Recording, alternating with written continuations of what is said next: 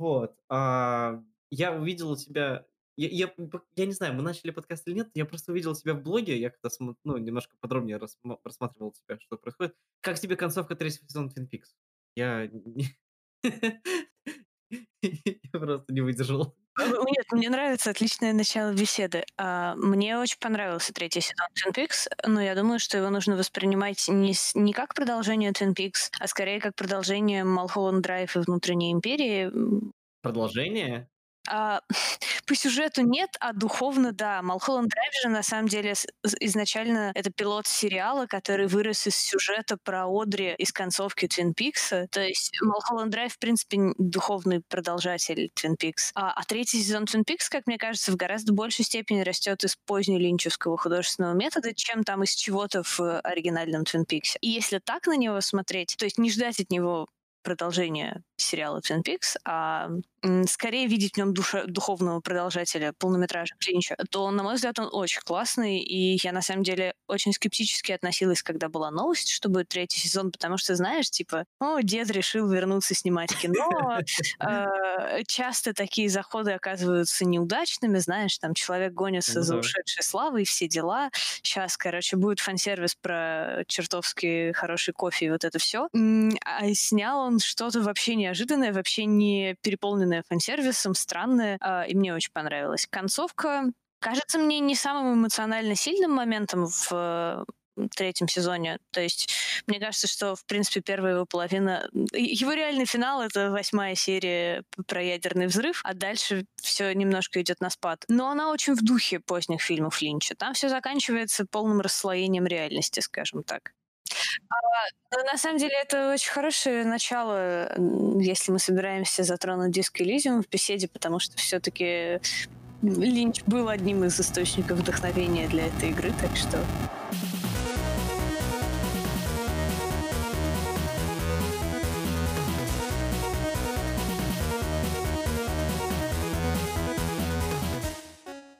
Привет, это подкаст «Индустрия игр». Меня зовут Евгений Рамазанов, я главный редактор издания «Дебате». Со мной сегодня Тимур Трохимов, издатель «Дебате». Привет, привет всем. И в гостях э, Александра э, Голубева, или известна больше как Альфина. Привет. Да, Альфина занимается переводами, она писательница, э, и занималась играми Disco Elysium из недавних, э, работала над Муром как автор и как редактор, насколько я понимаю. Ну, как кем я и не работала, как вся, uh-huh. всегда в инди-команде. Но главными моими занятиями был нарративный дизайн и локализация на английский что тоже очень большая часть разработки игры типа Мора. Ага. И еще переводила, сделала хороший перевод книги «Кровь пота пикселя». Смею надеяться. Второй, да. Ну, там была критика, но тем не менее. Лучше, чем первый. Um, тебя пригласил сегодня я лично, потому что мне было интересно обсудить нарративный дизайн, в том числе в контексте Disco Elysium, потому что давно я не... Я вообще не часто играю в ролевые игры такие, потому что мне нравится другой тип игр. Но Disco Elysium мне очень понравилось. Потому как она написана и потому как э, в русском языке э, она переведена. Потому что а, я читал английский, я английский знаю даже, наверное, лучше, чем Тимур, но в английском я не, читаю ничего культурного, то есть меня ничего не трогает э, в английском. А когда читаю русский, меня что-то не каждое слово трогает. Именно принимает как-то... Вот э, я, я очень хорошо понимаю контекст. Я понимаю, почему так сделано. Я понимаю, почему э, он так говорит. Я когда а, читаю текст, я м, понимаю какую-то историю за ним. И поэтому я пригласил. А, начнем сразу тогда с Elysium, потому что до этого э, был разговор о Twin Peaks, который я не смотрел, а, и ты сказала, что в Disco Elysium в том числе много Twin Peaks, вообще сами авторы очень много заявляли по поводу того, над чем они, от чего они вдохновлялись э, для Disco Elysium. Э, скажи с самого начала, сложно ли было переводить Disco Elysium, потому что это очень много. Сколько там строчек текста, можешь сказать? А, по-моему, там около миллиона слов. А, окей. А, это очень много. Это много, да. А в сценарии, ну, например, в сценарии «Гаруспика в море» для сравнения 250 тысяч слов. Угу. Ну и сложно было переводить? Ты, а... Тут явно не одна переводила. Я, я совсем не одна. Да. Да, во-первых, смотрите, с Disco Elysium получилась путанная история, которая так у всех и не улеглась в уме, но моя роль на проекте менялась, потому что менялась Мгм. команда исполнителей. Сперва позвали команду фанатов, если коротко, и меня главный, а потом решили э, поменять э, и все же позвали профессиональных переводчиков, и меня туда пригласили уже не главредом, потому что уже был главред в этой команде, а просто одним из переводчиков. Тем не менее, у меня с э, нашим главредом Аней сложились такие очень теплые профессиональные отношения, и, в общем, мы много обсуждали с ней там какие-то решения консультировались, так что не могу сказать, что там я была просто тупо исполнителем, который вот сдал свой файлик, закрыл, поставил галочку и больше ничего не делает. Вот. а, Что касается того, сложно ли было переводить, я никогда не думала об этом в таких терминах. Мгм. Было безумно интересно переводить. Объективно это сложный проект, но... То есть это настолько сложный проект, э, каких в игровой индустрии не так-то просто найти. Игровому переводчику скорее нужно искать такой челлендж, ну, потому что в большинстве игр существенно проще текста. Не значит, что они плохие, ну, просто мало какие игры настолько углубляются именно в литературную составляющую. И в этом плане это, конечно, экстраординарный проект, и безумно круто было найти проект, в котором можно решать сложные переводческие задачи. Это очень здорово, не так часто выпадает, поэтому этот проект, помимо того, что я просто поклонница игры, э, еще и поэтому этот проект э, занял особое место в моем сердце. А по поводу, кстати, перевода. Это вообще тупой будет вопрос, но э, очень часто в Твиттере, в том числе, некоторые спорят по поводу того, нужна ли локализация, во-первых, а во-вторых, а как должны переводить. А Скажи, как вы подходили на Disco Elysium? Ну, понятно, что локализация нужна, вы перевели ее, но по поводу пер- перевода, то есть как, когда это адаптация, а когда это не адаптация, может быть, ну, прям- прямой перевод наоборот. Или какие-то еще друг- другие методы. Хороший вопрос. А, Я на самом деле коротко коснусь вопроса, нужна ли локализация, потому что я читала некоторые дискуссии на эту тему в сообществе в течение этого года.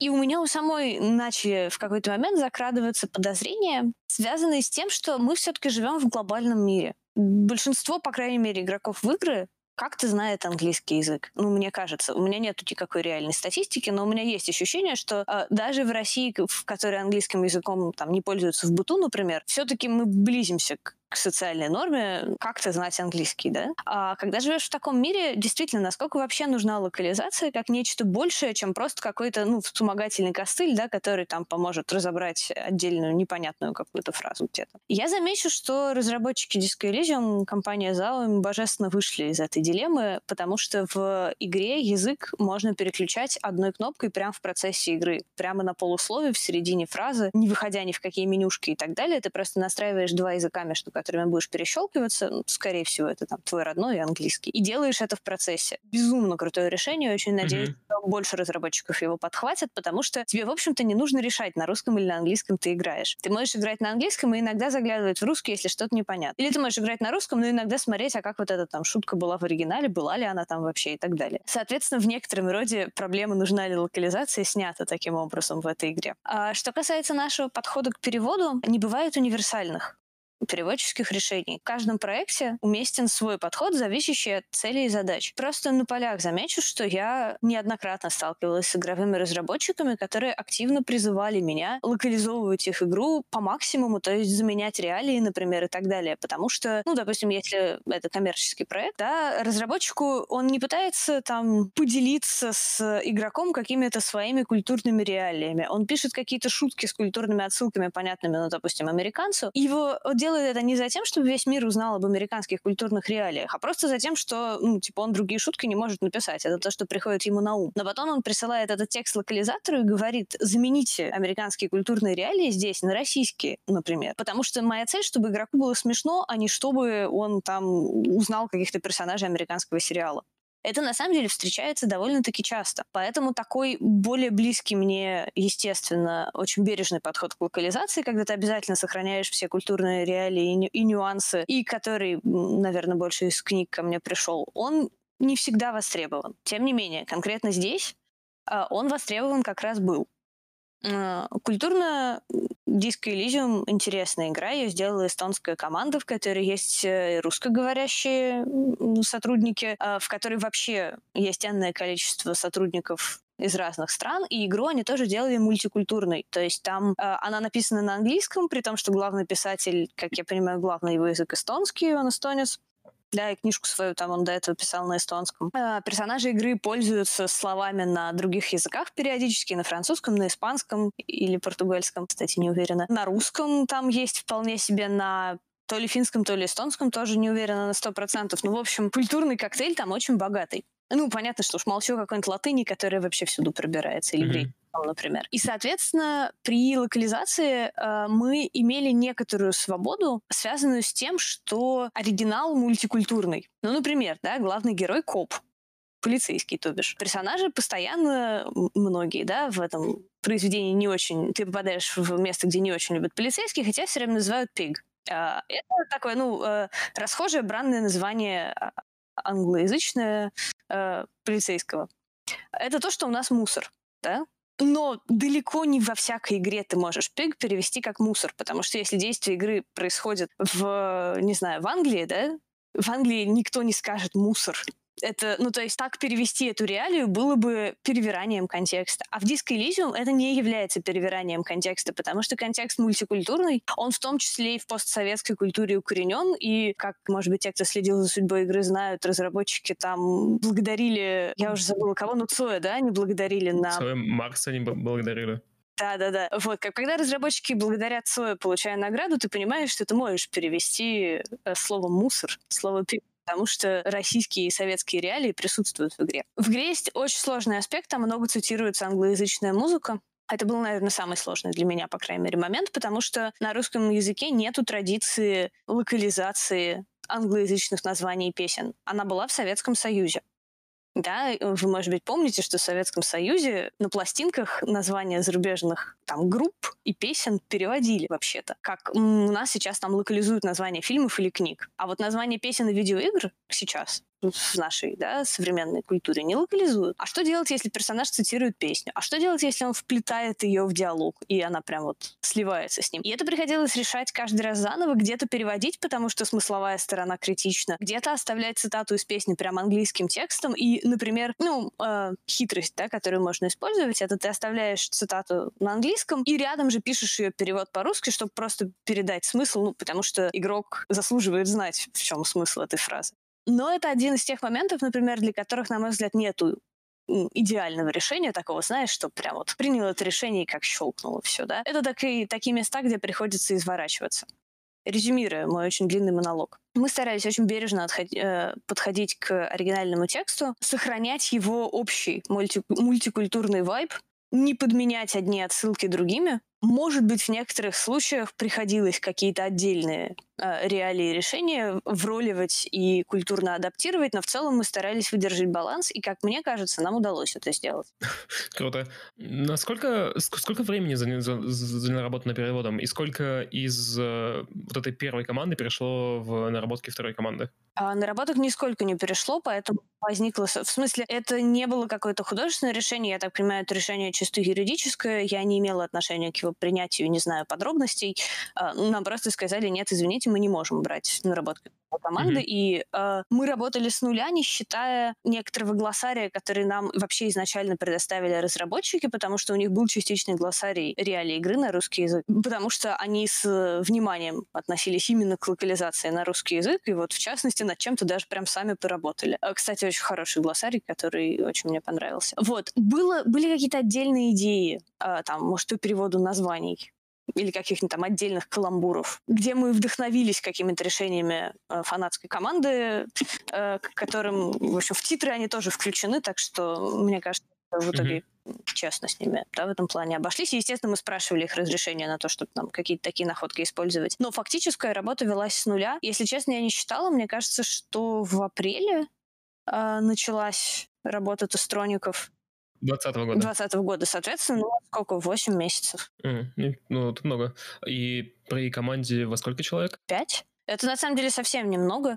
Мне кажется, что у некоторых людей возникло ощущение, что очень долго ведется этот проект. Во-первых, потому что мы о нем постоянно напоминали, делая mm-hmm. посты про перевод в норме. Оно же как происходит? Ты уходишь что-то локализовывать, и все забыли о твоем существовании. А потом ты через там 8 месяцев выходишь и такой, хоба, у меня все готово. И люди такой, блин, да я вообще уже даже не думал о том, что вы есть в природе. А мы как бы все время напоминали о своем существовании и, естественно, о том, что перевод не закончен. Э, это во-первых. А во-вторых, мне кажется, ну, не все, может быть, знают, что игры обычно начинают локализовывать задолго до их релиза. Да, мы привыкли к тому, что там вот игра вышла, и у нее сразу же есть локализация, ну так это потому, что ее начали за год до релиза. Не, не всегда, не для каждой игры это такие сроки, они, естественно, варьируются и зависят, собственно, от объема игры, но по тому, что я знаю об индустрии для команды такого размера э, и для проекта такого размера, мы работали достаточно быстро. Мне, мне просто было интересно понять э, масштабы, и это была работа ну, full time. А, ну, у меня нет.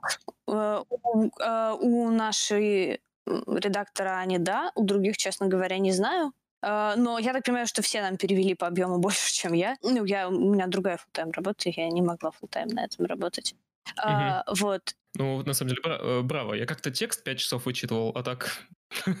а здесь 8 месяцев работать над... Э, а, я вспомнила, что хотела сказать, у меня начало из головы. У небольшой команды, это небольшая команда, есть э, очень веское достоинство, это все-таки консистентность. Чем меньше людей переводят любую вещь, тем меньше разнобой стилей, тем проще редактору построить. Ну, то есть, грубо говоря, представь, что у какого-нибудь переводчика есть излюбленный косяк, да, ну, который он регулярно допускает. Редактор там купила самую первую порцию его текстов, дала ему фидбэк, говорит, ты знаешь, вот тебе свойственно вот в таких местах кривовато писать, проследи за этим. А представь себе теперь, что у редактора 20 таких переводчиков. Редактор сам уже забудет, у кого какие излюбленные косяки, и с каждым поработать и, да, построить его работу, это тоже дополнительная задача, на которую может может начать уже не хватать человека. Поэтому у небольших команд есть достоинство в локализации. Да и редактор может быть с своими загонами. Я вот э, не, не даю писать, когда идет вопрос о чем-то, писать про что-то, потому что, по-моему, это ужасно. Э, ну, кажется, про считается чуть более разговорной э, формой этого. Мне нравится, что ты говорила, что вы постоянно напоминали о себе, и я решил это проверить и посмотреть, и тут просто на разных сайтах, совершенно разных. Официально русский перевод диска Elysium достиг 24%, потом 52%, потом 70%, 90%, 95. То есть оно так прям, каждый процент прям рассчитывался. Напоминали о себе каждый раз. Ну, мне субъективно кажется, что это может быть не самое разумное стратегия поведения на самом деле. Ну, блин, людей раздражает, когда им периодически говорят, привет, это мы, у нас все еще ничего не доделано. Вот. Но, с другой стороны, мы же стали писать эти посты не, ну, нас никто не заставлял, просто потому что, как я в самом начале сказала, э, такие сложные, интересные проекты и переводческие задачи не так часто встречаются. А, я очень хорошо осознаю ценность и интересность да, той работы, которую мы делали, и поделиться какими-то решениями нам действительно просто очень хотелось. Блин, это, конечно, совершенно безумный, на самом деле, проект, и я очень рад, что у вас получилось ну, как бы насладиться им, то есть в процессе наслаждаться, я так понимаю, тем, что вы, чем вы занимаетесь, потому что проект уникальный. А как команда, ты осталась в этой команде работать? И будете ли вы что-то еще переводить э, в подобном виде? Или отправила свободное плавание? Это, это проектная работа ведь была? У меня есть full-time работа. Я, я работаю в Wargaming, это основное место моей работы. Я, я, забыл про. А, я пришла сюда конкретно переводить диск Elysium, то есть я не приходила в компанию Testronic, я пришла переводить диск Elysium. У меня, в принципе, еще актуален с э, командой контракт. Я допускаю, что какой-нибудь еще безумно интересный проект вдруг попадет к ним, и, может быть, меня пригласят, и, может быть, мне это могло бы быть интересно, но в целом цели вот именно устроиться в эту компанию у меня не было, я все-таки шла а именно дисколизмом заниматься. Неловкий вопрос, да? А, ну, в смысле, ну, ситуация. Так, я сам начал загублять. Чем больше ты на это обращаешь внимание. Да, да, да, да, да. По поводу Disco Elysium, э, наверное, больше ничего не хотел спросить, потому что я сам не, еще не прошел. Я купил ее год назад, э, когда еще вышла английская версия. Теперь играю на русском. Вот я говорил, что на русском мне лучше показывается культурный контекст, но я не успел ее пройти из-за нехватки времени сказала про то, что в Disco Elysium есть а, Дэвида Линча, какие-то такие моменты. И, я вот вспоминаю, ну вот, когда я начинал а, проходить Disco Elysium, мне почему-то вот, вот сейчас ты обратил на это внимание, что э, это на фильмы Линча «Внутренняя империя». Почему-то вот какое-то такое ощущение от фильма, оно немножко вот какой-то непонятный, восточноевропейская, возможно, эстетика фильмах у Дэвида Линча именно во «Внутренней империи» и в «Диско Элизиум». Возможно, что мое предположение, что а, отчасти оно как-то перекликается. Не знаю, может быть, в каких-то других местах оно больше прослеживается, такое сюрреалистичное. Это интересная точка соприкосновения, о которой, честно скажу, я сама даже и не задумывалась, хотя да. А где там, там в Польше происходит действие во внутренней империи? Да, да. Там Чехия, Польша вроде как. Ну, э, я уже сама не помню, какая именно там страна. То есть, с учетом того, что стат в игре называется «Внутренняя империя», мне всегда казалось, что это просто скорее отсылка к некому, к линчевскому там подходу к режиссуре, например, и так далее. Mm-hmm. Хотя, действительно, ты прав, есть и чисто соприкосновение в плане стран. Не задумывалась об этом. Ну, у меня просто, когда я запустил в первый раз Elysium, у меня такое ощущение какой-то обреченности и какого-то ам, не то что грусти, какой-то тоски. И а, вот как раз-таки во внутренней империи вот такое же ощущение у меня было от сцен в Восточной Европе. Ну, не знаю, это мое такое а, внутреннее восприятие некоторых а, произведений искусства. Кажется, у многих э, Восточная Европа вызывает такие чувства. Ну да, да. Ну, я так думаю, что просто э, вот говорила, что разработчики, они э, мультикультурные, и, скорее всего, они во многом пересекались, их интересы. Вообще, э, ты сказал о том, что вот сам автор э, Disco Elysium, именно сценарист, он там написал тоже несколько книг. Я не задумывался о том, что... Э, не, не помнишь его имя? Роберт Корвиц. Я не знаю, насколько несколько. Я знаю, что он написал книгу, издал ее, она, значит, была провальной. Потом ему сказали, кому сейчас нужны книги, делай видеоигры, но он и сделал, и получилось очень круто. Просто очень редко бывает, когда авторы книг, у них успешные книги, когда у них успешные книги, а чаще всего бывает так, что у них, допустим, какой-то игровой проект взлетает, а их оригинальные книги, которые они выпускали ранее, они не такие популярные. Вот, к примеру, а, взять а, Марка Лейдлоу, а, сценариста серии Half-Life, mm-hmm. и его научно-фантастические произведения в целом не настолько популярны, и его имя только известно за счет того, что он сделал Half-Life. Ну, придумал, точнее, вселенную Half-Life. Ну, так все, прав, все правду говорят. Люди существенно меньше сейчас читают, чем в игры играют. Существенно меньше читают, чем играют в игры. Да. Ну да, но они все равно читают и в играх, и они ежедневно читают Я очень много. Я имею в виду, существенно меньше книжек читают. Ну, тут вопрос информации просто. Ну, окей, как качество информации. Э, вопрос качества информации. Читают гораздо больше, чем раньше. Э, просто это данные Ты имеешь в виду, ты же не подразумеваешь, что типа из э, социальных сетей, из отовсюду читают. Ты это имеешь чтение как факт а. э, читают больше. А, качество, качество информации. Ну, просто э, книг э, читают больше букв. Как бы художественная литература может, может в какой, не, не быть качественной. Мне кажется, мы немножко отходим от э, ключевой я темы. Я больше... имела в виду, что люди меньше читают художественную литературу, чем потребляют э, искусство посредством видеоигр. Я не говорила, что люди а, меньше ага. читают, чем Кейс. Сто лет назад, ну, чуть-чуть больше, чем сто лет назад, большая часть России была неграмотной. Да. Это-то угу. понятно. Вот. Нет, ну я просто к тому, что история, вот человек писал научную фантастику, издавался на бумаге, никто это не читал, а потом он придумал вселенную видеоигры, вошел в историю, кажется, mm-hmm. достаточно типичная mm-hmm. все-таки история. Да, окей, я выпал, видимо, из контекста и не понял. Недавно об этом, не так давно, полгода назад или полтора года назад, э, писатель э, испанский известный Конечно, я не помню имя. Э, я сейчас нашел, может, параллельно. Короче, как раз говорил, что новым авторам, э, всем, кто сейчас пишет, он рекомендует подаваться в медиа какие-то, в сериалы или в игры. Э, писать сразу для сериалов и для, и для игр, чтобы стать популярными, а не. Ну да.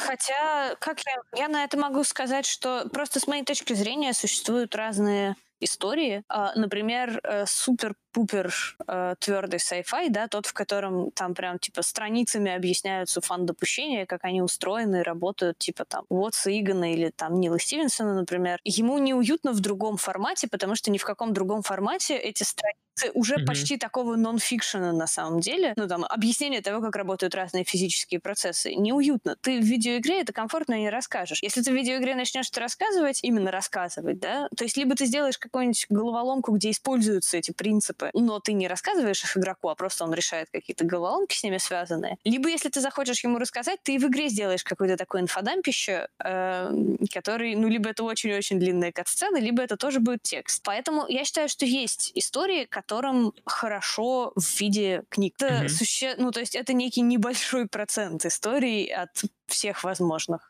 Полностью с тобой согласен, на самом деле, потому что есть и художественная литература, которую тоже лучше читать э, в книге, потому что есть не- не- некоторые, ну, например, если у автора или, ну, да, у автора задача там передать определенную историю, то есть контекст, который, в принципе, не очень терпит разветвления или вообще своб- свободы какой-то от э, читателя, от того, кто потребляет, то ей лучше в форме, которая будет строго, строго рассказана. Это будет, может быть, книга или какой-то строго нарративная Я хочу вещь. сказать про один феномен, а, довольно-таки старый. Это когда выпускают книгу по игре. И это чаще всего, ну, получает... По фильму, может быть? Нет, по играм. Э, Книги по играм. По миру Warcraft а вон дофигища книг. Да, по, по миру Warcraft а, мгм. по миру Minecraft а, по миру Сталкера. Я без шуток, их огромное количество, и в целом... По миру Minecraft а? Безумно популярные книги. Ну, у, у детей. Ничего себе. Я единственное, что видел, это гайды. Я Не-не-не. слышала, что в какой-то момент э, за что купила, за то продаю. Это не твердые данные, но, по-моему, в какой-то момент у Бомборы, собственно, издательство России, которое Мгм. книжную литературу издает, именно книжки по Майнкрафту были самыми э, в общем, со самой прибыльной частью. Это неожиданно, потому что это неожиданно для нас, потому что мы не следим за этой сферой, потому Детская литература это. Ну вот, э, я не знаю, я помню, э, когда я еще учился в школе, у товарища была целая библиотека книг, книг по сталкеру, и это было. Просто все он скупил, он все прочитал. Но если честно, я себе плохо представляю а, подобного вида произведения, когда ты, по сути, можешь поиграть. Это другой медиум. Для меня всегда игры были как-то первостепенней. А, то есть, допустим, я не, я не смогу прочитать книгу Вотса по Крайзису, я в него, я лучше в Крайзис поиграю, чем буду читать, э, я не знаю, я не знаю, есть ли книга по Крайзису от Уотса, кажется, нет. У него свои произведения, он лишь сценарий писал. Вот э, у него же есть э, ложная слепота, к примеру, и там достаточно, ну, и- ну, очень классно все описано, и я бы это и прочитал бы, и поиграл бы.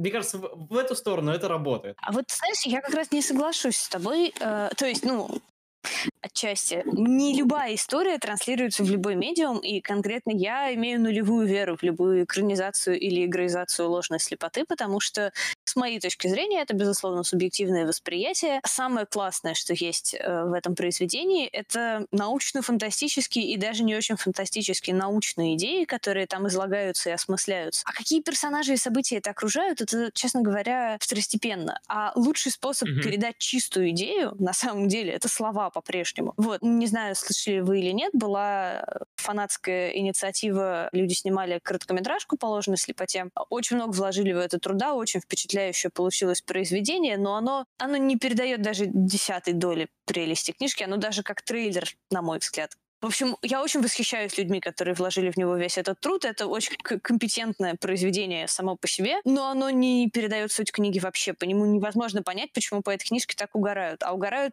по ней потому, что она рассказывает тебе, как работает твое сознание. А это, то есть, возможно, художественное произведение, которое аудиовизуальными средствами как-то рефлексирует и осмысляет то, как работает человеческое сознание. До тысячи их. Но ложная слепота не такая. Она делает это с научной стороны, и то есть местами это просто научная лекция, да, о том, как мозг работает. На мой взгляд, перенесение этого в другой медиум потеряет вот это вот содержательные куски, очень-очень важные для этой книги, которые отличают ее от всех других произведений про работу сознания. Кстати, если кто-то из дорогих слушателей не читал, очень советую. Это очень хорошо. А, а кто- кто-то из дорогих ведущих не читал. Ам, Очень советую. Это действительно очень хорошая книжка. а, Звучит интересно, на самом деле. Космические И вампиры, Женя, космические вампиры. Вот это не очень интересно звучит, Ну, космический вампир. А ты на самом деле попробуй. В смысле, это странноватый аспект этой книги, да, вот решил, Концепт странный, да. вот решил научно обосновать существование вампиров.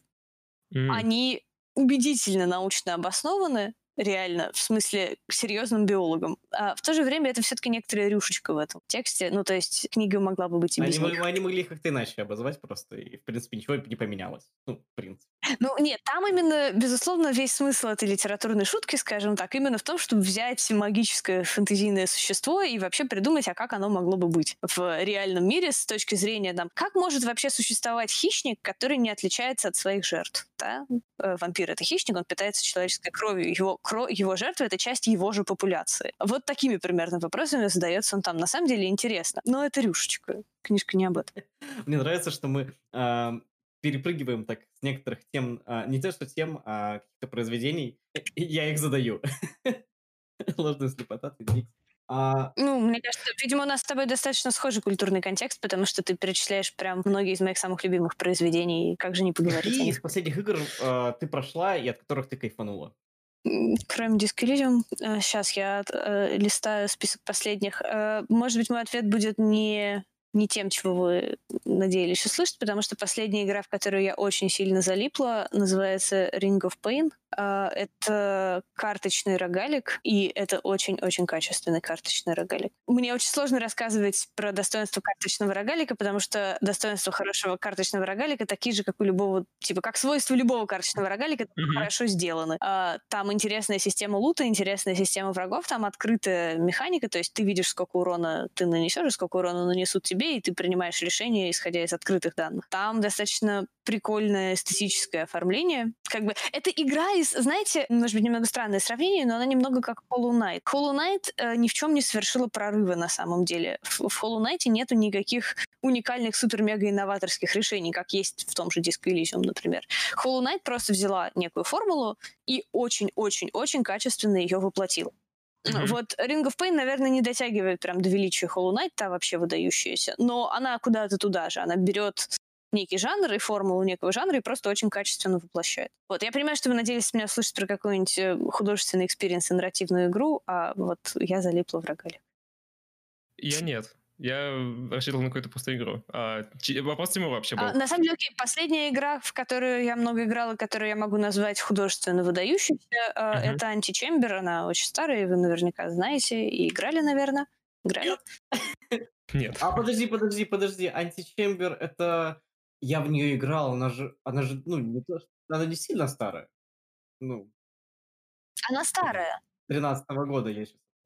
А, а, я, я не знаю, я не играл, я не знаю. Это псевдо четырехмерная головка. Короче, античембер — это, да, пространственный пазл. Ты там бегаешь такой от первого лица в мире, собранном из кубиков, делаешь пиу-пиу пушками, которые умеют делать с кубиками разные вещи, и тебе нужно проходить по комнатам. Но реальная прелесть в этой игры в том, что если там есть четвертое измерение, это измерение твоих стереотипов, потому что она вся про поиск действительно нетривиальных решений пазлов. Ну, то есть из простых примеров, там типа есть пазл, где, короче, трамплин позволяет тебе прыгнуть через пропасть. А, но, например, реально для решения этого пазла тебе нужно встать на трамплин, развернуться Мгм. спиной по направлению движения и прыгнуть вертикально вверх и пройти через стену, которая над трамплином, а не с другой стороны пропасти. Такого рода вещи. То есть вся эта игра построена на том, что она создает ситуации, которые вроде настраивают тебя на какой-то ход мысли, а тебе нужно перебороть свои стереотипы и найти оригинальный выход из этих ситуаций. Вот, Та- т- Там, извини, там самый бана- банальный пример — это просто возможность пойти назад. Там, ну, один из вроде бы начальных уровней в том, что если ты идешь вперед, то постоянно идешь по кругу, но тебе нужно пойти назад, и тогда ты выйдешь из И удивительно, как мало типов интеракции в этой игре. В смысле, у тебя, по большому счету, есть э, правая и левая кнопка, и, в общем-то, все. ну, еще ты можешь ходить и бегать. Мгм. А, вот, и из этого вытаскивается целая плеяда самых разных взаимодействий и типов задач. И, в общем, э, наверное, эта игра для меня стала вот образцом того, что называется excellence in game design, да, когда в игре нету ничего лишнего, там нету сюжета, там практически нет текста, не считая настроенческих подсказочек рядом с пазлами. Там э, разве что самые абстрактные какие-то смыслы передаются, это просто такая вот шкатулка с тысячей секретов, но до чего же они хороши. У меня тут у меня просто такой guilty, guilty pleasure это играть а, в различные модификации старых игр, а, там по типу Half-Life той же самой. И та- про- там просто совершенно безумнейшие бывают моменты. а, ну, именно раб- работа с движком, работа с геймплеем, а, хотя он довольно старый, э, но они умудряются запихнуть туда совершенно какие-то безумнейшие моменты. А, одно из самых странных, я Жене показывал, это первая часть Half-Life, сделанная с помощью а, миниатюр. То есть, типа, одна, глава, одна глава — это одна комната из первых Half-Life, и ты так проходишь всю игру полностью за, за, за, за, за 10 минут, кажется, или за 5 минут. То есть ты, типа, в общем, полностью пробегаешь все, спидран. Спидран такой своеобразный. А, вы, просто фанаты а, во многом, они чаще всего не ограничены какими-то, а, я бы сказал, у них уже есть что-то готовое, какой-то рабочий SDK, и с помощью него они создают какие-то уникальные проекты, а, основываясь на уже каких-то готовых материалах. Ну, просто таким образом просто появился Stanley Parable, D-Rester, а, там, ну, тоже из, из, из модификаций. Поэтому и Dota. Dota, да, Dota. И Dota. А, вот именно. В общем, поэтому мне кажется, что не стоит называть это guilty pleasure. Мод-сцена — это величайшая сфера культуры и развлечений. Что, что что тут guilt? Ну да, да. Не все, они бывают иногда совершенно, совершенно ужасными. Но... Ну, то же самое касается и полноценных игр, знаешь. Самобытными, самобытные все равно чаще всего такие происходят, такие моменты. Ну, это просто там, где чаще всего экспериментируют, там есть чаще всего ошибки, ну, в смысле, вот эти вот плохие проекты. Ну, конечно. Ну, не, не очень, да. Мне вот было бы интересно, вот у тебя, Альфин, узнать, э, я думаю, что буквально недавно у меня появилась э, возможность поиграть э, в современные проекты, а до этого не было возможности. Я запустил недавно Last of Us, второй, совершенно совершенно я, я не был готов. Я игнорировал полностью весь интернет. Я не знал, про что будет игра. Ты играл в нее? А, нет, во вторую часть нет, и первую я дропнула. Фух, ну ладно, тогда я не буду говорить. Нет, ну, ты не можешь рассказать свою историю в любом случае. А, и, ну, просто во многом ожидания фанатов, они были, собственно, появилось огромное количество разгромных статей о том, что а, пропихивают повесточку, пропихивают там различные Типа, вот, э, э, главного героя не такой, какой, каким мы ожидали, мы играем вообще за протагониста. И, и, и совершенно безумные статьи, я решил их просто про, про, про, я, я их, на них натыкался на протяжении всего времени. Но, с другой стороны, я просто понял, что а, Нил Дракман и, в принципе, как сценарист, как дизайнер, а, сделал совершенно с точки зрения нарратива и повествования гениальнейшую игру, а, по сравнению с первой частью. Первый, просто первая часть, она была довольно-таки примитивная, такой род-муви, то вторая, вторая часть, это она была, она полностью вся построена на эмоциях, и я такой очень редко встречаю играх, когда э, весь сюжет, ну, как бы не то, что сюжет больше, сюжет передается больше через эмоции персонажей, это больше свойственно для кино, чем для игр. И мне кажется, что многие просто фанаты не поняли этой игры, потому что у них э, нет такого опыта, наверное, именно из кино, а Нил Дракман решил сделать кино игровое такое. А, а что ты имеешь в виду, когда говоришь, сюжет передается через эмоции? Потому что я бы сказала, что сюжет первой части тоже довольно сильно передается через эмоции. Mm-hmm. Как раз, ну, то есть все же так полюбили эту игру именно из-за того, насколько искренними и вроливающими а, показались многим игрокам чувства, значит, Джо Он... в адрес Элли. Вот насколько ты вживаешься, да, именно в его эмоциональную привязанность. Во второй части что-то другое? Он просто выкрутил э, это все на максимум. Mm-hmm. Он, он, это, он не просто выкрутил на максимум, но и туда добавил эмоции гнева, ненависти, злобы, просто тебя начинает главный герой отталкивать. Тебе неприятно играть за Элли. Я вот сейчас прохожу игру, как бы в первый раз прогон, я прошел наполовину, и я просто остановился, потому что я решил, что с меня хватит эмоций. Реально а, получилось так, что вот эта вот игра, это впервые у меня от игры такие вот эмоции, что мне реально тяжело играть за главную героиню, потому что она само зло. Просто ужаснейший человек. Мне было жалко каждого человека, которого я убил в игре.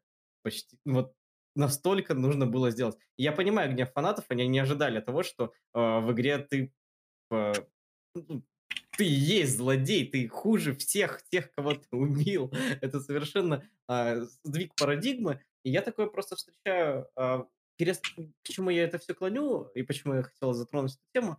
тем, что переосмысление ненависти в играх. А, переосмысление не, не то, что ненависти, а вот этого ультранасилия, а, смерти. А, потому что раньше во многих играх это были такие болванчики, которые, за которыми не шибко... Ну, но во многих играх это, конечно, они, у них есть какая-то проработанность а, и какие-то такие моменты, но чаще всего это были болванчики, за которых не сопереживаешь, о которых даже не думаешь, что они как бы, а, могли бы быть. А ты сейчас хочешь, ты сейчас хочешь использовать термин нарративный диссонанс? По-моему, рот Вот. И я, я, я, я не нарративный дизайнер и не дизайнер, я больше разработчик и игрок. Поэтому я с этой стороны. А, ну, угу. я на это могу сказать э, э, интересно, ну, то, что мне кажется интересным в этой проблеме, это степень инвестиций игрока, каких инвестиций от игрока ожидают игры и как они заставляют игрока эти инвестиции производить. Потому что почему такое большое количество игр про убийство? Не потому что геймеры какие-то исключительно агрессивные и злоумышленные люди, просто потому что петля фидбэка от убийства одна из самых быстрых и простых. Ты навел uh-huh. на объект на экране, ты нажал кнопку, бац, ты получил фидбэк, да, ну то есть объект отреагировал. Например, выполнение какого-нибудь квеста или там чтение текста или даже, не знаю, смешивание каких-то ингредиентов, это более сложный и длинный процесс, чем навел, тыкнул, убил. А, и вот, э, ну, а понятно, что чем фастфуднее петля фидбэка, чем она быстрее и проще, тем быстрее и проще ее использовать, тем быстрее и проще своей помощью зацепить и затянуть игрока. Поэтому, собственно, вот как игры начались с делания пыщ-пыщ, так они и продолжаются быть проделаны пыщ-пыщ. Но когда... Э, при этом есть другие игры, их на самом деле довольно много. Ну, то есть есть не жестокие жанры игр. Меня всегда забавляло, что когда вообще начинают обсуждать, не знаю, насилие в видеоиграх или даже просто видеоигры, забывают о существовании старого и огромного жанра квест, например, где может не быть никакого подобия насилия, а где э, даже не в современных сейчас игры вообще некий более широкий спектр сюжетов да, предлагают, но даже в старых квестах всякие разные непростые сюжеты бывали. Вот. Но о них просто забывают, когда говорят, что видеоигры жестокие например. Тем не менее, есть игры, которые с самого начала не предлагают тебе вот эту быструю петельку фидбэка, да, навелся, нажал, убил, получил фидбэк. А, но очень забавно, действительно, что есть... И... А почему все-таки больше игр про убийство? Потому что понятно, что когда ты садишься за компик, ты не всегда морально готов тут, значит, Гамлета и мировую драму прожить, внести какие-то большие душевные инвестиции в происходящее, да, там, потратить ресурсы, энергию на то, чтобы вчитаться, вчувствоваться и вот это все. Иногда ты, и это совершенно нормально, напомню, мои любимой игрой прошлого года является карточный рогалик, да, иногда ты хочешь просто и потыкать кнопочки. Это совершенно нормально. Я нахожу занимательным,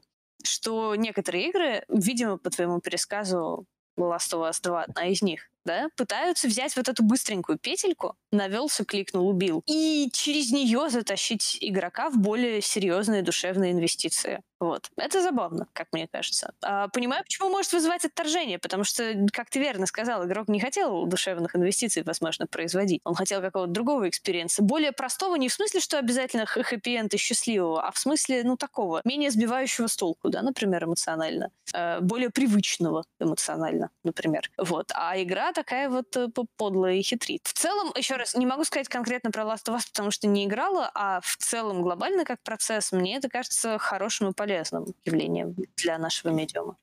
А почему ты ее дропнул? Э, Первая часть? Да, почему ты дропнул первую часть? Потому что мне не нравится ее геймдизайн, э, потому что uh-huh. я, я не очень люблю игры, состоящие из э, нашинкованного батона геймплей кат-сцена, геймплей кат-сцена. Uh-huh, uh-huh, понимаю. Мне симпатичнее игры с целостным, где история рассказывается через сам геймдизайн. Бывают исключения, uh-huh. я не какой-то супер-мега-пурист, который играет только в игры из категории Excellence in Game Design. Uh, вот, но конкретно в случае с Last of Us как-то мне очень искусственным показалось сочетание сюжета и геймплея там, и, и из-за этого как раз меня она эмоционально не зацепила. Ну вот во второй части они все-таки решили эту, ну, частично решили эту проблему вот как раз-таки этим приемом, что ты а, через геймплей а, вот, э, вот эту вся ненависть, которая у главной героини, ты прям прожимаешь эти кнопочки, пиу-пиу, но при этом каждого убивая, ты какой-то фидбэк прям получаешь э, моментально. Я как-то убил собаку а, в игре, а, и а, выбежал чувак с криками «Ты... Она убила Мишку!» Ну, типа собаку зовут Мишка. И мне стало так жалко, и я такой думаю, может, их нельзя, не надо убивать, а, а тебе игра другого выбора не дает. То есть ты, ты, ты только можешь это сделать. Взять и всех распотрошить на части. Фух, жутко, жутко. А Я просто еще одну, вот э, я к чему говорю, а, что есть еще такая мода, я думаю, что в дальнейшем некоторые вот таких вот э, геймдизайнеров, мне кажется, будут и дальше использовать этот прием для того, чтобы э, зацепить игрока. А, просто в Red Dead Redemption примерно такой же способ использован во второй части, когда ты тоже убиваешь там персонажей или выполняешь какую-то какие-то миссии, но при этом у тебя там есть просто выбор. А, ты можешь быть плохим, ты можешь быть хорошим. Ты не чувствуешь какого-то лукавства, когда игра не дает тебе э, выбора, а потом типа ругает тебя за тот единственный выбор, который она тебе дала? Да, есть такое, на самом деле. Это прям, ну, я думаю, это технические ограничения. Э, Кстати, кстати, по- по-моему, в таком случае тебя как бы именно заставляют что-то... Ну, здесь может быть диссонанс именно э, когнитивный, но тебя все равно заставляют э, что-то сделать. Это как вот, ну, нежелательное действие. Ты, ты же не, обяза- не, не обязан там, в реальной жизни, если кто-то что-то заставляет делать, обязательно это делать. Но есть обстоятельства, по которым тебе приходится это делать. То же самое в игре. А вопрос другой, я тоже не играл, поэтому вопрос другой, э, хорошо ли эта игра подает. То есть не кажется ли это именно каким-то искусственным ограничением, подставлено, подставлен ли под этот, под этот контекст. Ну да, я согласна с тем, что вообще, э, если ты играешь за именного персонажа, это само по себе снимает вот этот аспект лукавства, о котором я сказала, потому что игра же не говорит тебе, что там это ты мерзавец, Мгм. например. Она говорит тебе, ну, Элли мерзавец, например, да, а ты просто проживаешь это посредством интерактивного медиума более плотно, да, чем если бы ты там в кино на это смотрел. Вот. Ну, Это резон. Мы наконец-то сдвинулись в сторону нарратива, о котором я хотел поговорить. А, Подожди, а мы еще не говорим об этом? Я думал, это в процессе. а, Вот, по поводу, кстати, мне очень понравилось, что ты сказал, потому что, во-первых, а, это, ну, это, типа, одна из там, основных вещей геймдизайна. Еще хотел сказать для слушателей, что мы рассказывали о том, почему мы и зачем мы играем в игры в подкасте «Психология игр», втором, втором выпуске, и в том числе там говорили о а, очень коротких лу- лупах фидбэка, поч- почему большинство игр, а, которые мы играем и которые делают, они об убийстве в основном. Вот, можете послушать. А жестокости как раз-таки там было. Э, Там не было... Нет, жестокость это другое было. Там Это было очень- Это отдельный подкаст? Блин. Да, у меня есть подкаст «Жестокость в видеоиграх», наконец. У нас есть э, подкаст, отдельный подкаст. Нет, это выпуск психологии игр, жестокости насилия в играх третий, если интересно. И, э, по-моему, замечательная игра есть одна, которая заменяет немного вот этот вот луп. Хотя там тоже есть насилие, но она заменяет немного этот луп, и там она целиком построена на том, что каждое действие, почти каждое действие, а, дает сразу же моментальный результат. Либо делает вот этот вот, эм, как называется это, anticipation, suspense, короче, нагоняет саспенс перед э, получением этого фидбэка как раз, то есть дофамин- дофаминовая реакция, если вам интересно. Мгм. Ам, это Майнкрафт.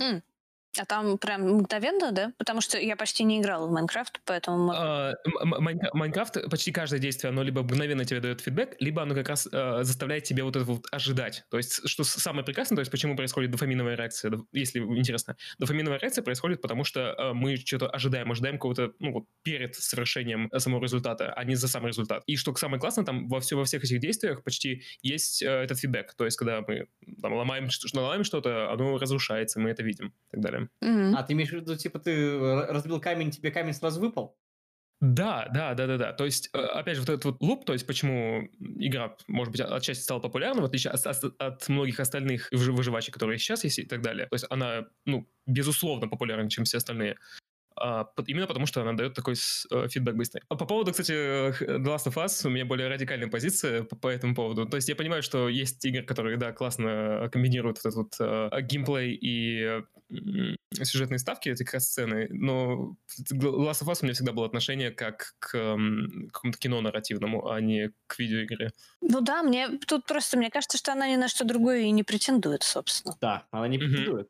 Да. Это, это и есть. Это оно, это Ну, оно и есть. Да, Тима, просто тут недавно в Твиттере написал, что считает, что а, Last of Us, Red Dead Redemption и какая-то еще игра — это Ну, пик Зельда. игр. И- И и- Зель- Зельда — это пик оди- одиночества гейминга. Мне очень понравилось. Мгм. Ты, ты, ты просто не оценил мой этот... э, То, что мне очень понравилось, понравились эти игры. Ты А, хотел поговорить про нарратив? Да, да, да, да. Э, В том числе о море. Потому что есть у нас редактор, который, автор, э, считает, что Мора отличная игра. Он с нами больше не работает. Я поняла.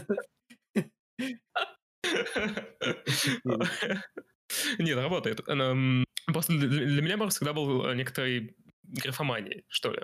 И э, вопрос не только в, в нарратив другая часть, именно что касается текста. Поэтому я хотел тебя спросить, э, можно ли что-то вообще назвать графоманией, то есть ну, где эта граница между графоманией и авторским стилем, если графомания, э, на твой, на твой взгляд?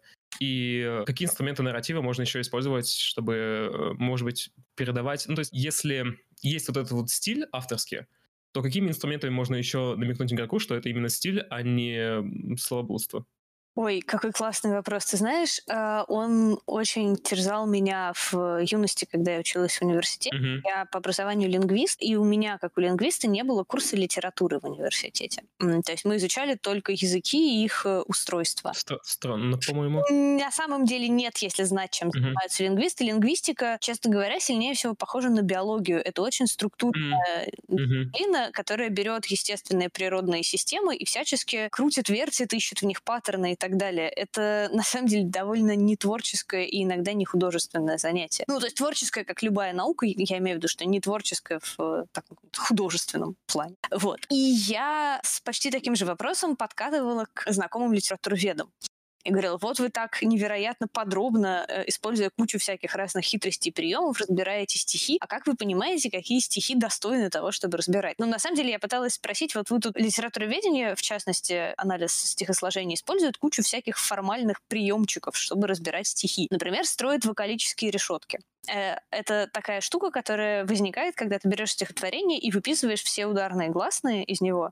Ну, то есть не все слоги в стихотворении ударные, и в, при этом в каждой строке в ударных э, слогах какие-то гласные ударные. И вот ты их выписываешь, а дальше отдельно анализируешь, какую структуру стихотворения они задают ты можешь, например, обнаружить, что, не знаю, в каких-нибудь строчках, которые вроде бы на первый взгляд не связаны, э, схожие ударные гласные. И, возможно, это связывает эти строчки между собой в стихотворении, и ты можешь осмыслить его, э, исходя вот из этой информации. Подумать, что роднит эти строки там на смысловом уровне звучит все это невероятно перекручено. И я, собственно, приставала к своим коллегам, говорила, слушайте, ну автор же ничего этого не задумывал и не вкладывал. Как вы понимаете, какие стихотворения достойны столь глубокого анализа? На что они сказали мне вещь, э, сразившую меня тогда в студенчестве. Они сказали, мы анализируем любое стихотворение, исходя из предпосылки, что оно достойно этого анализа. Потому что авторские интенции не имеют значения. Имеет значение культурный артефакт, который есть перед нами, а дальше уж как бы сколько мы интересного смысла сможем из него выжить, настолько мы и молодцы. Мне кажется, что это может показаться немножко смешно людям, которые не знакомы с сферой, со, со сферой, но с течением времени, ну, я, по крайней мере, это восприняла с иронией тогда. Но с течением времени я поняла, что м- на мой взгляд, это единственный верный взгляд. Если ты жив, и автор, и, что, что уже, конечно, допущение, и автор игры жив. И тебе нужно понять, стоит ли тебе ждать его следующую игру или нет. Э, тебе, наверное, стоит проанализировать и разобраться, насколько автор воплотил в игре то, что он действительно пытался воплотить, а насколько, например, это там у него хорошо получилось, но это удача и случайность. Да, если поймешь, что это удача и случайность, наверное, следующую игру не стоит напряженно ждать. То есть только вот в таком прикладном э, потребительском смысле вижу я какой-то резон задавать вопросы, что графомания, что нет. Смогла ли я ответить на первый вопрос? А, ну да, да, да. Мне на самом деле очень нравится эта мысль, то к любому к любому произведению нужно, нужно подходить одинаково с точки зрения анализа. А, а лингвистика, да, я знаю о лингвистике, потому что лингвистика, по-моему, тоже входит в когнитивную науку, а когнитивная наука — это то, что я изучаю. А, да, лингвистика, ну, по крайней мере, насколько мне известно, входит в когнитивную uh-huh. науку. Что касается вопроса, как автору показать, что то, что он написал, не графомания, кажется uh-huh. мне, ну, хей, послушай сам этот вопрос. Зачем тебе делать uh-huh. произведение и пытаться внутри него доказать, что ты не верблюд? Это как-то... Не, нет, не, не то, что это не графомания, а, ну, как показать просто, что... Э, то, то есть все равно ведь есть, если это э, игра, если это не э, просто литературное произведение, есть у тебя еще контекст, есть у тебя другие средства. То, как ты, э, может быть, интерфейсный, ну или еще как-то, то есть нарративно показываешь, э, передаешь эти слова, э, передаешь э, ты, ну, э, саму, саму литературу, собственно, твоего рассказа. Либо, может быть, не литературу, может быть, обстановку и так далее. И может ли эти аспекты как-то повлиять на то, ну, потому что у тебя больше опыта явно нарративного взгляда, чем у меня, и мне интересно, могут ли эти, эти аспекты э, контекстные повлиять на то, как воспринять человек в итоге э, текст? Ну, вне всякого сомнения, они влияют и очень сильно. Я могу Мгм. сказать, что это доходит до курьеза, потому что свои собственные тексты, написанные разным шрифтом и набраны М, п- просто вот с разной версткой, мгм. читаешь вообще по-разному. А, Эти все аспекты очень сильно влияют. И, окей, ну, я боюсь, что никакого даже близко универсального ответа не могу дать на твой вопрос, потому что э, это абсолютно э, работает индивидуально в каждом конкретном случае. Но вот что я могу посоветовать начинающему нарративному дизайнеру, так это, написав тексты, первым делом попытаться увидеть э, хотя бы на каком-то макапе, как они будут выглядеть в игре, потому что реально восприятие очень сильно изменится. То есть мне доводилось писать тексты, редактировать их, потом смотреть, как они выглядят в игре, редактировать все обратно или в какую-то третью сторону, потому что они читаются в итоге на экране не так, как читались там у тебя в редакторе или в Google таблицах или чем бы ты ни пользовался. Мгм. Вот. Я... Мгм, Давай. Нет, я просто хотела еще раз повторить, что я боюсь, что я не могу дать какого-то универсального совета, потому что, ну, это зависит от жанра игры, которую вы делаете, от того, какую роль в ней играют тексты и так далее, и так далее. А то, если там есть озвучка от того, какой актер это будет озвучивать и прочее. Вот, штука-то в том, что я не спрашивал универсального совета, я спрашивал о море. А, море. Да. А, можешь тогда еще раз, пожалуйста, сформулировать вопрос? А, Что мор, ну, и ты, наверное, это, это видела, частью аудитории воспринимается как отличное произведение, а другой частью как графомания. А, Мне интересно, если у тебя какие-то наблюдения, почему так? Довольно сложно по-прежнему комментировать. Вы знаете, что некоторые люди считают, что ваша игра верблюд? У Николая Дыбовского очень узнаваемый литературный стиль. Окей, э, Мгм. наверное, можно сказать, что у него сильный авторский голос, нарисовала я воздушные кавычки, что значит, что, в принципе, по его текстам довольно понятно, что это он писал, и, в принципе, это не всегда плюс, потому что в какой-то степени все герои говорят одинаково. Это, ну, с точки зрения каких-то таких формальных придирок, можно счесть недостатком, да, потому что я видела Мгм. там фидбэк людей, которые говорили, я читаю эти э, фразы персонажей, но вижу, что со мной говорит Дыбовский все это время. Вот. М, Может быть, это один из аспектов. Я подумал, что должна быть такая модификация, где все персонажи меняются на Дубовского. Николас Кейдж, зачем же? Класс Кейдж, да. А, Вот. э, С другой стороны, э, может быть, э, кому-то просто непривычен этот литературный стиль конкретный. Ну, то есть э, Мгм. Особенно в первом море литературный стиль действительно довольно вычурный. И, типа, э, если у тебя другой литературный бэкграунд, например, для тебя просто может быть непривычно такое обхождение со словом. Это вообще нормально. А тебе доводилось когда-нибудь открывать книжку, которая... Вот я не знаю, у меня, например, такое с Платоновым, да, я не могу его читать. То есть великий писатель, полностью сознаю, признаю его, э, понимаю вещи, которые он делал с языком, да, и как он рефлексировал советский язык. Признаю его вклад в литературу, читать вообще не могу. Я не понимаю смысла написанных им фраз, они у меня расползаются в уме. Потому Мгм. что вот так вот он а- обходится со словом, как больше никто не обходится. Может быть, э, для кого-то также воспринимаются тексты Дубовского, потому что, ну, вот какой-то непривычный метод взаимодействия со словами. Это нормально. Ну, это, в принципе, лечится начитанностью, то есть Ага. а, если, если почему-то очень хочется изменить это в своей жизни, можно попытаться побольше почитать книг, в частности, таких книг, на которых, вероятно, там рос Дыбовский, он где-то выкладывал списки любимых книг, и э, можно попробовать э, приблизить свой культурный бэкграунд к его, и тогда тебе станет проще его читать. Ну, это, все это касается, опять же, не только Дыбовского, а кого угодно. Ну, то есть любого автора, которого вдруг вы обнаружили, что вам сложно читать. Да, мне просто это интересно, как человеку, в- который ежедневно читает тексты разных людей, сам пишет и еще редактирует. И поэтому вопрос мне вот, где условно графомания, а где нет, потому что я уж с искаженным уже пони- пониманием всего, всего этого считаю, что жур- игражур чаще всего, особенно западный сейчас, это игромания, это графомания. Слушай, От- ну, от- Отвратительные тексты. посмотри на это так. Мгм. Что такое писательство?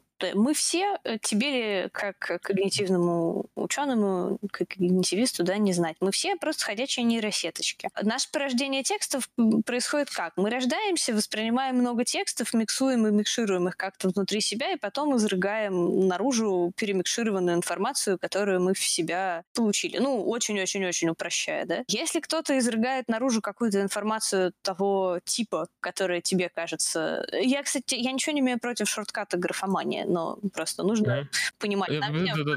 Это просто э, человек получил на ввод какие-то другие данные, замикшировал их и выдал результат, который тебе кажется не сочетающимся с там, хорошим вкусом или стилем.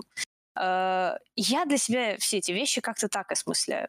Это не значит, что ты должен сказать, э, окей, любая писанина хороша, там, типа, нет, у тебя мог- могут быть какие-то свои планки и критерии, да, того, какую писанину ты, например, допустил бы на своей платформе, там, какого стиля. Но это не значит, что другой тип э, порождения и изрыгания данных, э, он как-то, типа, субстанциально хуже твоего. Потому что за ним стоят точно такие же процессы, как за твоим. Это просто значит, что он, ну, у него были другие данные на входе. Я сейчас подумал, что графоманию можно по-другому назвать э, банальной наглядностью. Ну, то есть э, наглядностью информации. Э, какую-то информацию рассказывать проще, какую-то замысловатее и через э, другие смыслы, которые, может, тебе неизвестны, либо просто э, ты их не считываешь, например. Слушай, ну мне, кстати, нравится эта мысль, да, что если речь идет не о художественном, а Мгм. о информационном письме, э, количество колдобин, которые тебе нужно преодолеть, чтобы добраться до смысла текста, Да. э, наверное, можно м, таким вот хорошим критерием его качества назвать. Ну, сложно поспорить с тем, что если текст информационный по природе своей, а чтобы его Он понять, должен быть понятно. да, чтобы его понять, нужно выпить пол-литра, то, наверное, это не очень хороший текст. Он- он- Пол-литра, причем не, не одному, а с автором. это, кстати, возвращает к, на самом деле, вопросу, что же сделать, чтобы все узнали, что твои невероятные художественные решения не графомания, потому что действительно, ну, когда я анализирую что угодно, на самом деле, игры, например, а, один из главных вопросов, который я себе задаю, это там не понравилось мне или нет, а соответствует ли то, что получилось, тому, что пытались сделать. Это, безусловно, трудно проанализировать, если ты не понимаешь, что пытались сделать. То есть иногда ты такой анализ строишь на частичных догадках, безусловно, если у тебя нету прямой речи автора а, и подозрениях каких-то. А, это я к чему? К тому, что не бывает просто графомании, бывает э, текст, не соответствующий своим задачам. Э, Очень крутая мысль, потому что мы ее... Ну, ты, ты, ты же, наверное, читаешь там рецензии некоторые на игры, да? Ну, бывает иногда, да. Б- Бывает, да, на фильмы, может быть. И э, мы просто когда там, пару лет назад думали, и даже год назад, э, думали о том, как писать рецензии, потому что мы, мы все понимали в редакции, что рецензии не нужны. Ну вот, рецензии чаще всего это впечатление, ну, в смысле, которое сейчас пишут. И поэтому мы думали, типа, как рецензии писать э, по-новому, если это вообще возможно. А, И мы в первую очередь как раз, э, ну, не в первую очередь, а в итоге пришли к тому, что, возможно, стоит восписать рецензию как некоторые, может быть, критический ра- разбор произведения, то есть как вот делают кураторы, к- не знаю, в галерее или еще где-нибудь. И именно из, исходя из, из того, что мы знаем о намерениях авторов сделать игру как-то, и чем она получилась в итоге. И вот и, и в, в- этом, в этом контексте как раз пытаться анализировать игру. Слушай, ну мне очень близок такой подход. Я, Мгм. э, как уже сказала, сама стараюсь так смотреть на вещи, потому что, с моей точки зрения, я наибольшую пользу таким образом для себя Да. извлекаю из мгм. употребленного. Да, просто э, очень приятно, что ли, найти э, похожее мнение. Пожмем руку виртуально. Да. В перчатках и маске. В перчатках и масках Я думаю, что понемногу нужно уже заканчивать. э, Мы подошли к марке, кстати, час, да, э, записи. Даже больше. То есть, что ну, очень приятно общаться с э, человеком, который тоже с текстами работает. Взаимно вы очень приятные собеседники. А, Тимур, ты больше ничего не хочешь спросить? В принципе, нет, я, я еще Я- очень, очень Нет, много я мог рассказать. А, Извини, дай мне Так, договорить. Что такое? Нет, не дам. Ты столько раз меня перебивал. Ладно, говори. А, в принципе, я, еще мог э, очень долго говорить о нарратив, нарратив- м, с тобой обсуждать нарративный дизайн и разные проекты, но а, это уже будет дискуссионная панель, а не э, подкаст, а, чтобы это было сжато и интересно. Тимур, вот теперь ты давай. А считается ли сцена с подметанием пола в течение пяти минут графоманией? А, нет, конечно. А, Линч, он про ловлю вайбов, понимаешь?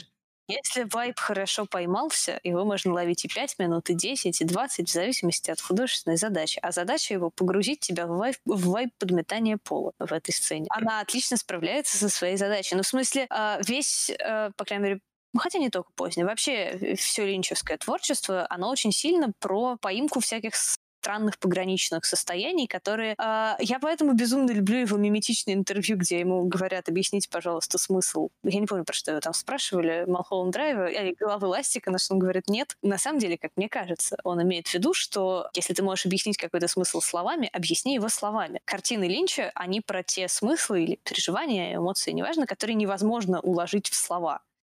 Поэтому нельзя словами объяснить, зачем подметать пол пять минут. Можно просто э, пыриться на то, как подметают пол пять минут. Э, с моей точки зрения, э, я вот не буду, наверное, топить за невероятную гениальность отдельно этой сцены, но в целом, по-моему, Линч очень великий мастер того, чтобы поймать какие-то эмоции, которые ты смотришь, и ты понимаешь, что ты даже не знал, что ты умеешь эти чувства чувствовать. Потому что они какие-то очень сложно сочиненные. И я тут просто буквально а, ну, неделю назад переписывался в Твиттере с Марком Лейдлоу, ну, как обменивался лайками и постами, и он мне скинул ссылку на видосик Дэвида Линча, как он делает кино. Киноа, а, ну, шино, то есть он, он варит кашу. Он делает киноа. Кино, ну, игра слов. Вот. И я думаю, что на ноте, как мы начали с Дэвида Линча, я думаю, можно на этом и закончить.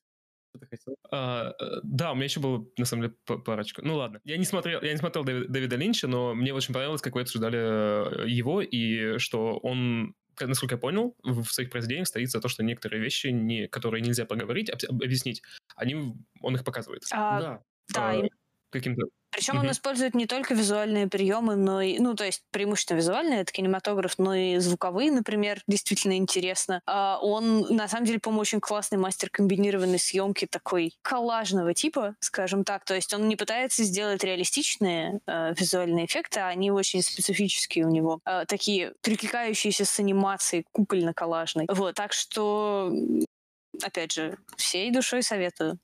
Он великий Отлично.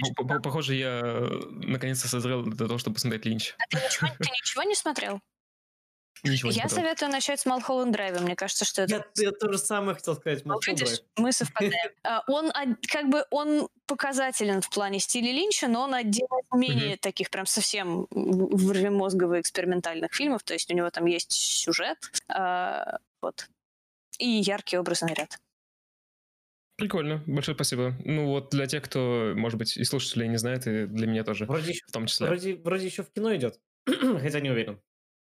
А, в кино, сейчас попасть бы в кино эм, все еще не, не, очень, не очень удобно, возможно, это сделать, особенно у меня. Эм, да, а вот вторая вещь, когда ты говорила о информации, о, о том, что технические данные очень сложно описывать э, в кино или в играх, что для этого нужна книга. У меня был не контрпример, на самом деле, но эм, схожий пример, потому что того, а, как можно объяснять некоторую информацию, вот фактическую информацию, то есть именно то, что обычно называют в кино, кажется, экспозицией, uh-huh то есть объяснением состояния дел, а, немного приведенное в литературную форму, это, по-моему, и это, на самом деле, один из моих любимых фильмов, а, и очень просто жалко мне, что его мало кто смотрел, может, возможно, это экранизация пьесы Sunset Limited, а, «Вечерний экспресс Sunset Limited» называется. Я не смотрела. Очень советую, на самом деле. Там в течение... Сейчас объяснение очень... Как в этот... Синопсис очень классный полтора часа эм, Томми Ли Джонс и Сэмюэл Джексон разговаривают в закрытой комнате. Я очень люблю такие фильмы. Угу. И, он, и он поставлен по пьесе, э, отличной пьесе Кормака Маккарта. Угу. Uh, слушай, спасибо за рекомендацию. Я очень люблю разговорные фильмы без всего, uh, так что обязательно. Там и, uh, особенное внимание еще удели, когда будешь смотреть, возможно, звуковому сопровождению. Хорошо. Вот, и на этом все. Э, надеюсь, на самом деле, что когда-нибудь мы еще поговорим. Может быть, в подкасте, в подкасте может быть, нет. Э, было очень приятно. Взаимно. А, я, ну, я скину ссылку еще на сайт Альфины в, этом, в описании будет, э, на сайт Альфины, может быть, на твиттер Альфины, потому что я перед подкастом залип на сайте Альфины, там прикольные работы, там есть стишки, ну, стихи, не буду называть стишками, картинки. А чего, так чего там только нет, и швеция же нет. Да, что-то только нет, просто мне было очень залипательно это смотреть, а, потому что интересно смотреть на разные аспекты э, творчества, что ли, а, которые ты делаешь. Спасибо большое. Классно. Приятно это слышать. И на этом все. Пока-пока. Э, да, пока-пока.